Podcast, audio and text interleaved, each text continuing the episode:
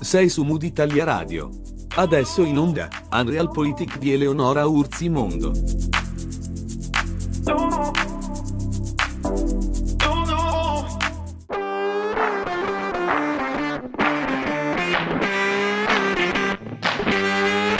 La locuzione porta girevole, nella terminologia della politica, individua il movimento continuo di persone divise tra attività politica, per l'appunto, ad esempio i legislatori, attività come funzionari in enti di regolamentazione, attività di lobbying per conto di gruppi industriali e attività economica nelle stesse industrie coinvolte. Il termine è mutuato dall'inglese revolving doors, con cui si indica questa pratica nel sistema della politica statunitense. Questa la definizione per antonomasia. In alcuni casi lo stesso individuo tra l'altro svolge più di un ruolo contemporaneamente, in altri si verifica un transito da un comparto all'altro, ad esempio un politico passa a un ruolo consultivo manageriale in un'impresa o viceversa. Non è raro che un soggetto, terminato un'esperienza politica, vada a impegnarsi in un gruppo di pressione sulla politica. In Italia è un fenomeno molto molto molto diffuso rispetto a qualche anno fa ultimamente. Molti politologi sostengono che questa pratica possa causare lo sviluppo di rapporti tra settore privato e governo basati sul clientelismo o sul conflitto di interessi. Questi rapporti indebiti vanno ovviamente a discapito dell'interesse generale e inoltre possono causare una generale soggezione dei supervisori alle industrie regolamentate. Voi direte, ma in piena crisi mondiale, con la guerra in Ucraina e tutto il casino che c'è in giro, chi se ne frega e che c'entra la riproposizione, perché sì ne abbiamo già parlato, di ste porte girevoli? C'entra, c'entra e come? C'entra sempre. Joe Biden, Vladimir Putin e l'Ucraina. Non è una storia solo degli ultimi tempi, è un braccio di ferro che ha origini molto più lontane e ne parleremo nella prossima mezz'ora all'interno del nuovo appuntamento di Realpolitik il podcast di Mood Italia Radio dedicato all'approfondimento dei temi di politica e attualità che animano o sconquassano, come in questo caso, il mondo in cui viviamo. Io sono Eleonora Orzimondo e tra poco si comincia.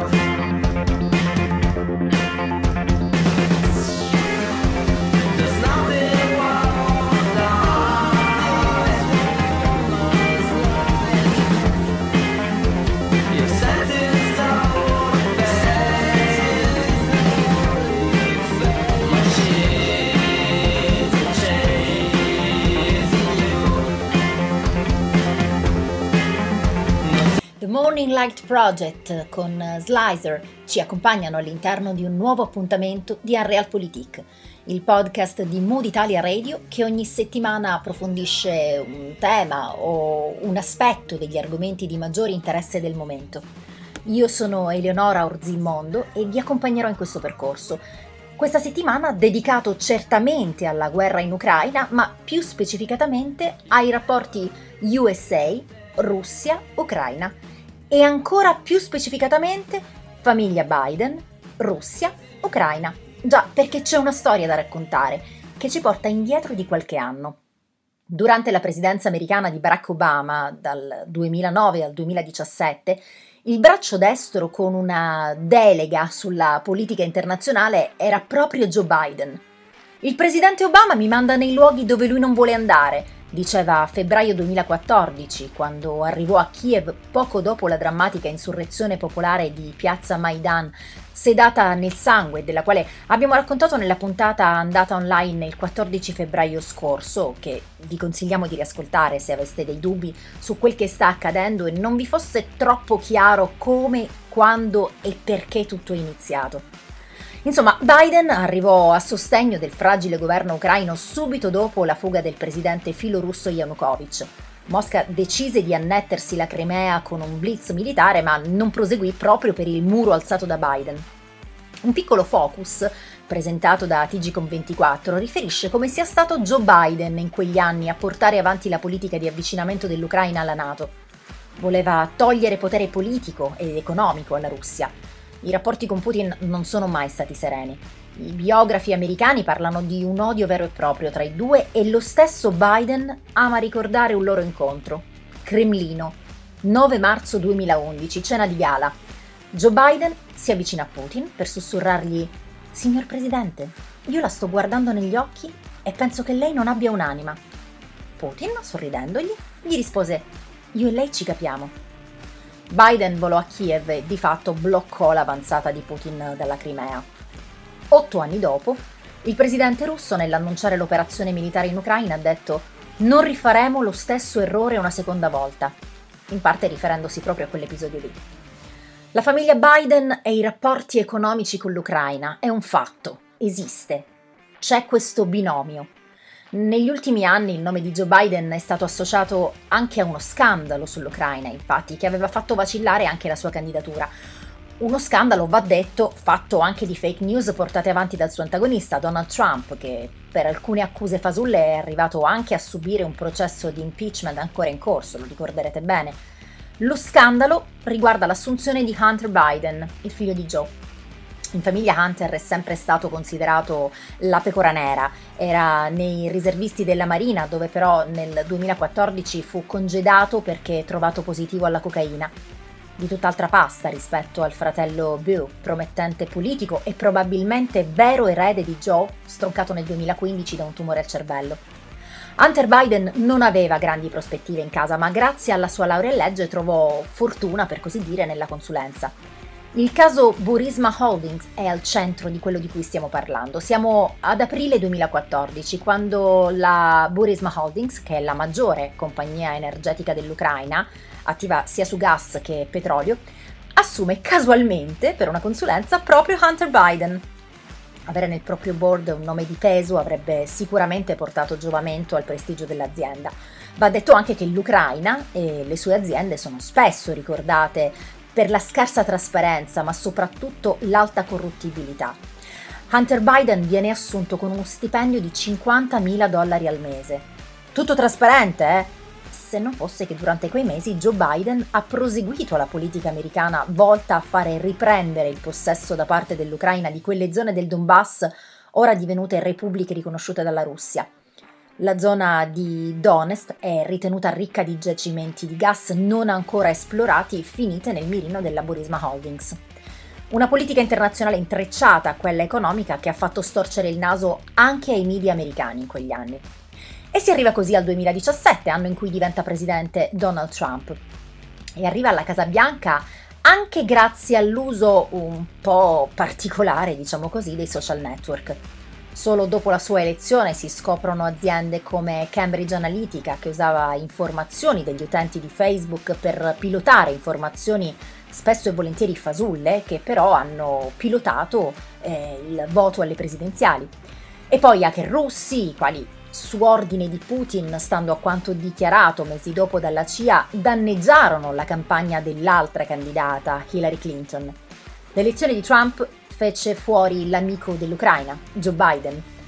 Durante la campagna elettorale del 2020 scoppiò l'Ucraina Gate. Donald Trump, nel tentativo di screditare il suo avversario, fece pressioni sul presidente uh, Zelensky affinché aprisse un'inchiesta nei confronti del figlio di Biden e dei rapporti con la Burisma Holdings, una richiesta che avrebbe potuto mettere in cattiva luce Biden. Trump, in una telefonata con Zelensky, fece capire che gli aiuti all'Ucraina erano legati all'apertura di questa inchiesta ed effettivamente eh, gli aiuti economici e militari all'Ucraina furono bloccati pochi minuti dopo quella telefonata. Evidentemente Zelensky non aveva dato garanzie, per così dire, sufficienti su quell'inchiesta, ma quella telefonata, oltre a una serie di testimonianze, aprì di fatto la porta all'impeachment contro il tycoon. E arriviamo a dicembre 2020. Joe Biden è il nuovo presidente degli Stati Uniti. La situazione in Ucraina si comincia a scaldare nuovamente visto che ritorna in campo il nemico di Putin. In una intervista al New York Times Zelensky accoglie con favore l'esito delle presidenziali in USA. Joe Biden conosce l'Ucraina meglio del precedente presidente e aiuterà davvero a risolvere la guerra nel Donbass e a porre fine all'occupazione del nostro territorio, diceva molto fiducioso il presidente ucraino. La storia dei giorni nostri dice tutt'altro. E dopo questa carrellata di amabili ricordi che ci aiuta a costruire un puzzle di interessi più privati che pubblici, caliamoci nel dettaglio, partendo proprio da vicende che interessano direttamente Hunter Biden e questo conflitto di interessi che è assolutamente palese e qualcuno penserà anche incredibile, ma è credibilissimo se si guarda ai tanti fenomeni di porte girevoli, di interessi, di commissioni di lobbying che interessano il mondo occidentale e non soltanto il mondo occidentale e tantissimo proprio gli Stati Uniti. Epoch Times racconta il dettaglio di una vicenda che ci spiega che in buona sostanza eh, non solo Ucraina fa rima con il nome Biden. Hunter Biden tried to broke energy deal with China State Owned Oil Company emails. Il figlio del presidente degli Stati Uniti, Hunter Biden, ha certificato di mediare un accordo petrolifero da 120 milioni di dollari nel 2014 e nel 2015 tra una compagnia petrolifera statale cinese e il primo ministro del Kazakistan di allora. Questo è quanto scoperto grazie a delle email ottenute dal quotidiano britannico Daily Mail. La compagnia petrolifera cinese che sarebbe parte dell'accordo, la State China National Offshore Oil Corp, non è una società qualsiasi. Nel 2021 il Dipartimento del Commercio degli Stati Uniti ha identificato l'azienda come una minaccia per la sicurezza nazionale degli Stati Uniti e l'ha aggiunta a una lista nera commerciale chiamata Elenco degli enti. Il Pentagono ha nominato la PNOC, una delle società militari, nel dicembre 2020. Quel mese il Dipartimento di Stato degli Stati Uniti ha chiesto agli investitori statunitensi di evitare di investire in indici azionari e obbligazionari con società maligne della RPC. Nei loro portafogli la KNOC è una delle tante aziende nominate. Il Daily Mail ha ottenuto le email da quello che si presume essere il laptop abbandonato che mostravano il viaggio a Pechino e in Kazakistan nel tentativo di mediare l'accordo petrolifero nel periodo di due anni. A quel tempo ha cercato di negoziare l'accordo per conto di un'azienda energetica ucraina chiamata Burisma, per la quale era un membro del Consiglio. Secondo le email, il piano prevedeva che il governo kazako concedesse i diritti di perforazione a KNOK, mentre Burisma avrebbe operato impianti di perforazione e pozzi nel paese dell'Asia centrale. Il Kazakistan, un tempo parte dell'Unione Sovietica, è ricco di petrolio e gas naturale, si trova in una delle più grandi riserve petrolifere del mondo. Attualmente un oleodotto va da Atasu, una città del Kazakistan, ad Alashankou, che è una città di confine nella regione dell'estremo ovest della Cina, dello Xinjiang. A quanto pare Biden, figlio, Hunter Biden, ha cercato di collaborare con Karim Massimov, che è stato primo ministro kazako dal 2007 al 2012 e dal 2014 al 2016, proprio per realizzare l'accordo. Nelle email Hunter Biden ha descritto Massimov come un caro amico e suo figlio come un ottimo amico, Massimo va anche guidato l'agenzia di intelligence del Kazakistan, il Comitato per la Sicurezza Nazionale succeduto al KGB nell'era sovietica, fino a quando non è stato licenziato all'inizio di gennaio. Poco dopo è stato arrestato con l'accusa di tradimento. Secondo il Daily Mail non ci sono indicazioni che l'accusa di tradimento contro Massimov sia collegata all'accordo petrolifero accordo petrolifero che avrebbe coinvolto Devon Archer, socio in affari di lunga data di Hunter Biden, che ha anche fatto parte del consiglio di amministrazione di Burisma nel 2014, secondo le email. Secondo il Daily Mail, Biden è volato in Cina meno di un mese dopo lo scambio di email e ha incontrato i dirigenti dell'ACNOC. In un'email del maggio 2014 Hunter Biden ha chiesto ad Archer Spiegami come sarebbe l'accordo Burisma-Kazakistan-Cina. Di quale quantità di nat gas stiamo parlando e c'è capacità sul gasdotto kazako in Cina? Archer ha risposto La risposta immediata è che non ho ancora una risposta. Knock è interessante da avere nella situazione, il che la rende un proiettile d'argento, che è un modo di dire che indica una soluzione magica e idilliaca a un problema. Lo so. In un'altra email, Archer ha detto al dirigente di Burisma Vladimir Pozansky che un incontro con l'allora primo ministro kazako Masimov era in atto e programmato per il 2 giugno 2014. Le email non chiariscono se l'accordo petrolifero è andato a buon fine. Biden figlio è stato pagato più di 83 mila dollari al mese per il suo lavoro nel consiglio di amministrazione di Burisma, posizione che ha ricoperto, come dicevamo, dal 2014 fino al 2019, secondo i documenti di pagamento forniti a Reuters da ex funzionari delle forze dell'ordine ucraine, si sarebbe quindi partiti da 50 mila al mese fino ad arrivare a questi 83 mila dollari. I rapporti d'affari del figlio di Joe Biden sono stati a lungo sotto esame. Nel settembre 2020 un rapporto del Senato ha rilevato che ha iniziato a sviluppare associazioni con i cittadini cinesi almeno a partire dal 2009, anno in cui ha cofondato Rosemont Seneca Partners. A gennaio, Fox Business ha riferito di email che aveva ottenuto, secondo le quali Hunter Biden una volta deteneva una partecipazione in una società cinese con legami con alti funzionari del partito del regime cinese quando la CNOC è stata aggiunta alla lista nera del commercio nel gennaio 2021, come vi dicevamo, l'allora segretario al commercio Wilbur Ross ha affermato che la compagnia petrolifera cinese ha aiutato il regime cinese a intimidire i suoi vicini nel Mar Cinese meridionale. CNOC, si legge, agisce da prepotente usando l'esercito popolare di liberazione per intimidire i vicini della Cina e l'esercito cinese continua a beneficiare delle politiche di fusione civile e militare per scopi maligni, ha affermato Ross. Ma sotto il profilo geopolitico, nel giugno 2021 alcuni giornalisti britannici hanno pubblicato un documentario, A Lot of Hot Hair Was Telling the Truth in the Burisma Gas Scandal, all'interno del quale hanno affrontato in maniera inedita la questione, presentando la pellicola anche a Bruxelles. Nel documentario si sostiene la teoria secondo cui l'amministratore della compagnia del gas Burisma avesse bisogno di Hunter Biden per due motivi. Da un lato per non ricevere formalmente sanzioni, dall'altro per poter riciclare i soldi sporchi che la compagnia aveva fatto negli anni precedenti. Alcuni testimoni anonimi hanno parlato di circa 10 milioni di dollari al mese di soldi non fatturati, quindi soldi in nero, fatti sparire e trasferiti a vari altri conti, tra cui la compagnia americana Rosemont Seneca, che, come abbiamo già detto, è stata proprio fondata da Hunter Biden nel 2009 tutte cifre inviate attraverso bonifici con la causale di servizio di consulenza che pongono serie e lecite questioni di trasparenza e di conflitto di interessi e che forse aiutano meglio a comprendere cosa si nascondeva davvero dietro il conflitto in Ucraina, una guerra che sta continuando a mietere veramente troppi, troppi civili innocenti.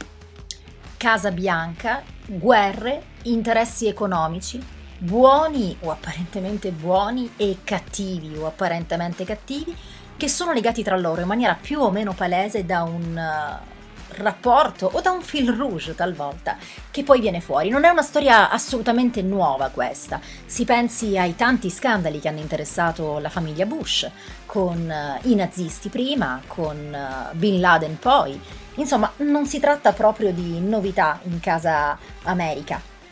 Ma cambiamo pagina, almeno in parte, perché una cosa che ci interessa comunque capire è sotto il profilo geopolitico perché diamine l'Ucraina sia così importante.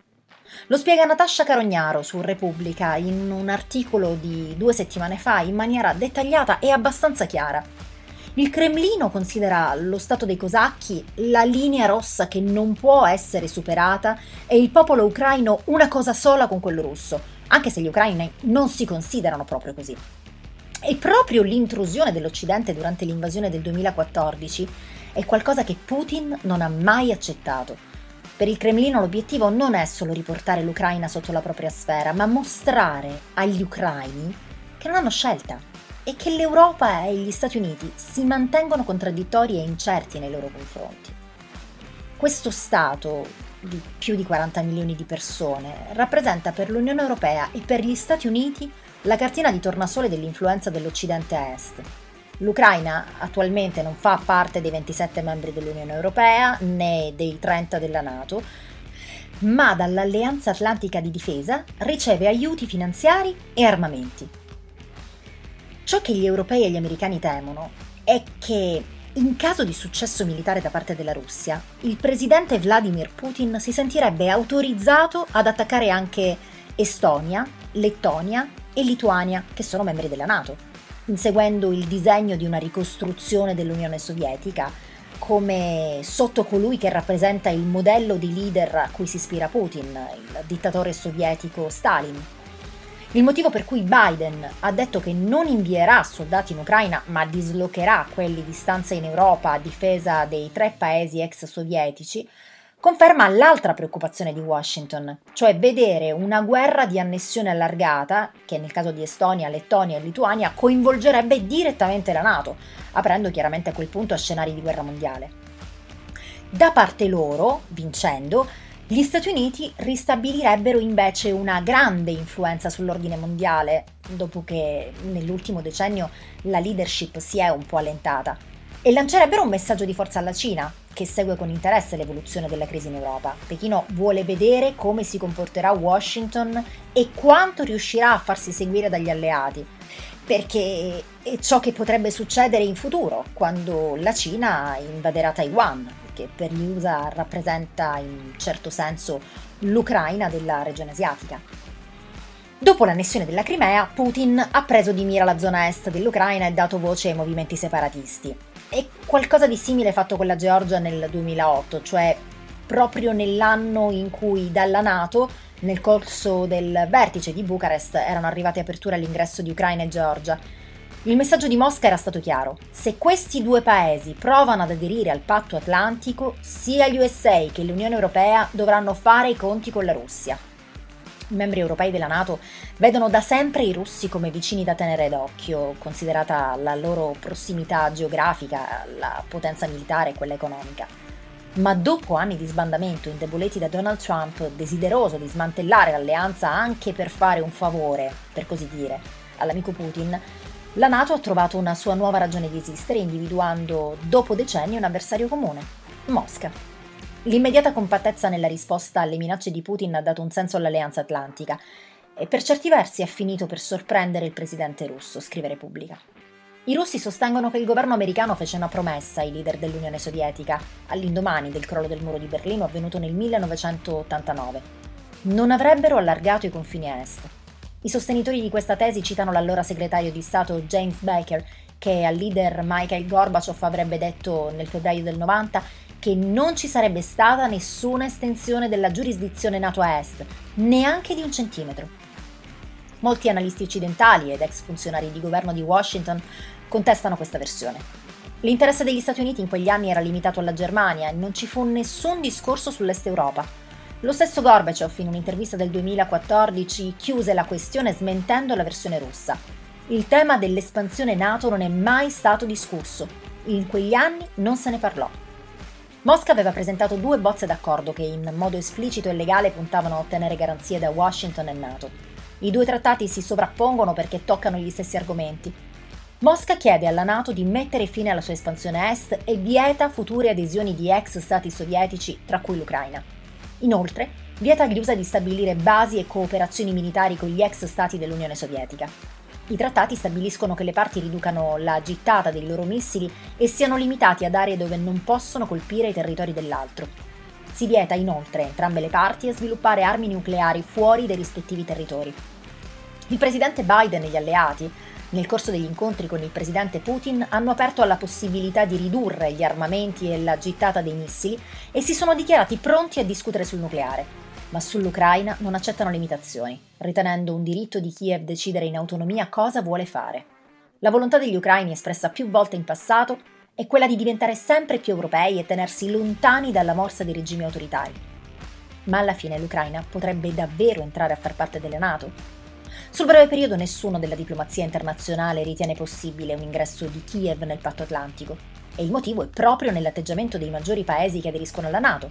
Francia e Germania si sono opposti in passato all'ingresso dell'Ucraina e altri paesi si sono mostrati tiepidi. Per entrare nell'alleanza serve l'unanimità dei 30 membri, condizione che al momento non esiste. Lo stesso presidente Biden è scettico Dopo il crollo dell'Unione Sovietica come leader democratico della Commissione Esteri del Senato, Biden aveva fatto pressione con successo sulla Nato perché accettasse la Polonia, l'Ungheria e la Repubblica Ceca come Stati membri alla fine degli anni 90. L'allora senatore era convinto che trasformare ex avversari della guerra fredda in alleati avrebbe segnato l'inizio di altri 50 anni di pace per l'Europa ma vent'anni di guerra in Iraq e Afghanistan hanno decisamente raffreddato l'entusiasmo di Biden verso un allargamento della Nato a paesi che non garantiscono gli standard americani. Mentre nel giugno 2021 il segretario di Stato americano Anthony Blinken ha dichiarato pubblicamente il sostegno all'ingresso dell'Ucraina, Biden è sempre stato più tiepido.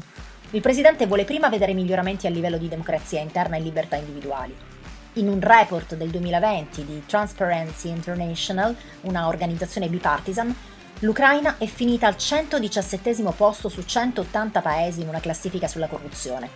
Più la posizione era bassa, più il paese era considerato corrotto. La Danimarca era risultata la meno compromessa. L'Italia si era assestata al 52 posto. L'Ucraina era finita assieme a Egitto, Sierra Leone e Zambia, la più bassa rispetto a tutti i membri NATO. Nel dicembre 2021 pubblicavano uh, uno studio che è disponibile sul sito del Parlamento italiano dal titolo Verso un nuovo concetto strategico della Nato, prospettive e interessi dell'Italia, um, Gabriele Natalizia e Lorenzo Termine. Gabriele Natalizia è il direttore del centro studi geopolitica.info e docente di relazioni internazionali presso Sapienza, Università di Roma. Lorenzo Termine è il coordinatore del desk Cina e Indo-Pacifico del centro studi geopolitica.info e dottorando in studi politici presso eh, l'Università La Sapienza di Roma. Si legge, nel 1949 la firma del Trattato del Nord Atlantico non rappresentò un passaggio politicamente scontato. A distanza di tanti anni, quando ormai la maggior parte degli addetti a vario titolo alle relazioni internazionali è nata e cresciuta in un mondo dove la Nato è una realtà da lungo tempo esistente e consolidata, tuttavia, si potrebbe essere indotti a crederlo.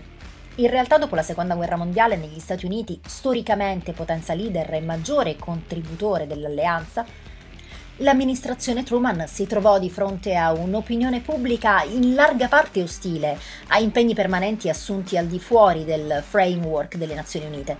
Escogitò pertanto la soluzione di descrivere la Nato come un'alleanza diversa da tutte quelle del passato, sia nella lettera che nello spirito, si legge come tra l'altro spiegato anche dall'allora ambasciatore dell'ONU Warren Austin, la sua istituzione veniva proprio in piena coerenza con la Carta delle Nazioni Unite. L'obiettivo che la Nato si poneva, infatti, non era quello di difendere lo status quo in quanto tale, ma quello di opporsi all'uso della forza per ottenere mutamenti politici nell'ambiente internazionale. Tale approccio configurava l'alleanza come rivolta non contro la minaccia posta da uno Stato in particolare, ma contro l'aggressione quale mezzo di politica estera in generale. La Nato, in altre parole, è rappresentata come un'alleanza contro la guerra stessa.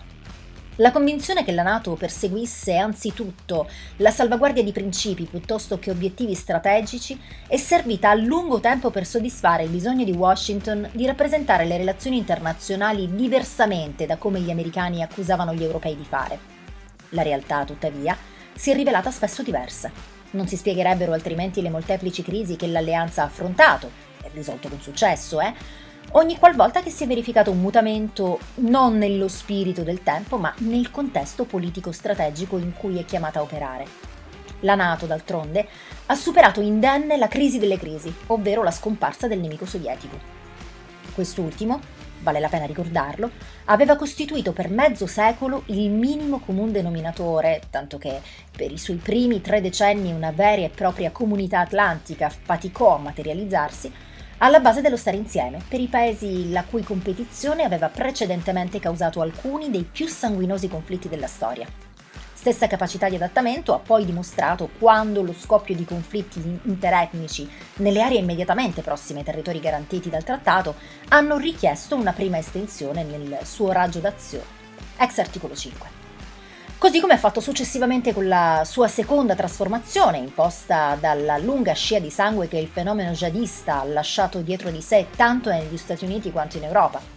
Di fronte a queste sfide esistenziali, la Nato ha risposto non solo riaffermando quel suo impegno classico, la difesa collettiva, che aveva tanto efficacemente adempiuto durante la guerra fredda, ma assumendosi progressivamente due nuovi e altrettanto ambiziosi impegni, la gestione delle crisi e la sicurezza cooperativa. Se si vuole cogliere la gravità delle sfide che attendono l'Alleanza Atlantica da qui al 2030, tuttavia, occorre guardare in faccia la realtà senza assecondare narrazioni autocelebrative. La relativa stabilità dell'ordine sorto al termine del triennio 1989-1991, lo strapotere degli Stati Uniti e dei suoi alleati e la lunga assenza di sfidanti sistemici allo status quo internazionale hanno costituito un ambiente favorevole per l'adattamento, comunque niente affatto scontato, della Nato alle trasformazioni intercorse tra gli anni 90 e gli anni 2000. Il fallimento politico della Freedom Agenda, la grande recessione economica del 2007-2013, l'impasse ai contorni della fine delle missioni in Iraq e in Afghanistan, L'emergere di nuove tecnologie e dimensioni operative di cui il mondo occidentale non è monopolista, nonché la postura sempre più manifestamente revisionista assunta dalla Repubblica Popolare Cinese e dalla Federazione Russa, invece, rappresentano solo alcuni dei tanti indicatori della crisi che ha investito l'ordine internazionale liberale dell'ultimo decennio. Al cospetto di queste mutate condizioni, l'Alleanza Atlantica è oggi chiamata a compiere due scelte non scontate, come avvenne nella fase che precedette la sua fondazione. Da un lato quella di ribadire con fermezza la volontà degli alleati, eh, non tanto e non solo di restare insieme, ma di farlo con convinzione e soprattutto con la volontà di preservare la centralità della Nato nel sistema internazionale contemporaneo. Dall'altro, quella di individuare strumenti e politiche efficaci, così come è avvenuto ai tempi del confronto con l'URSS, ai fini della sicurezza dei suoi Paesi membri e più in generale della tenuta dell'ordine internazionale. Queste costituiranno con tutta probabilità il core business del nuovo concetto strategico. Um, il centro studi geopolitica.info, a cui è stato affidato questo complicato quanto ambizioso esercizio intellettuale, scrivono, ha scelto di declinarlo dalla prospettiva italiana. Inutile nascondere d'altronde che anche all'interno di un'alleanza tanto consolidata quanto la Nato si verifichi incessantemente un gioco di sovrapposizione, scontro e integrazione tra interessi generali e particolari. Al suo interno ogni Paese membro cerca di massimizzare i vantaggi della partecipazione provandone a ridurre, per quanto possibile, i costi. L'Italia non può essere da meno. La Nato, d'altronde, ha rappresentato a lungo per Roma il più importante garante della sua sicurezza e l'interlocutore principale per la gestione delle crisi al di fuori dei confini nazionali. L'Italia non ha solamente partecipato a tutte le principali iniziative assunte dalla Nato negli ultimi trent'anni, ma lo ha anche fatto giocando spesso un ruolo di primo piano. La consolidata tradizione italiana di impegno dello strumento militare prevalentemente sotto l'egida dell'Alleanza Atlantica ha consentito alle nostre forze armate di rinunciare allo sviluppo di alcune capacità fondamentali per la condotta di operazioni fuori area, rendendo il nostro apparato bellico in qualche modo dipendente dagli alleati. La capacità di Roma di proiettare forza militare all'estero e le modalità con cui essa lo fa resta così saldamente vincolata alla struttura militare della Nato. Di conseguenza, appare nel suo interesse l'assenza di contraddizioni tra le strutture dell'alleanza e gli impegni assunti al suo interno e quei progetti in tema di difesa che l'Unione Europea sta lentamente sviluppando. Questo è l'incipit, almeno una parte dell'incipit dello studio di Gabriele Natalizia e Lorenzo Termine per uh, geopolitica.info che sarà un po' un punto di partenza sul quale uh, struttureremo il prossimo appuntamento con uh, Unrealpolitik. Ci fermiamo qui rimandando alla prossima settimana per uh, gli approfondimenti su cosa sia la Nato e come sia cambiata in questi decenni. E come dicevo, partiremo proprio da questi studi per comprendere qual è il percorso che porterà al 2030 con buona pace di chi spera o teme le incognite e i colpi di testa. Finisce qui questo appuntamento con Unrealpolitik, il podcast di Mood Italia Radio dedicato all'approfondimento sui temi di politica e attualità più importanti del momento. Io sono Eleonora Orzimondo e vi do appuntamento a fra sette giorni. Hai ascoltato su Mood Italia Radio, Unrealpolitik di Eleonora Urzimondo. Segui il tuo mood, segui Mood Italia Radio.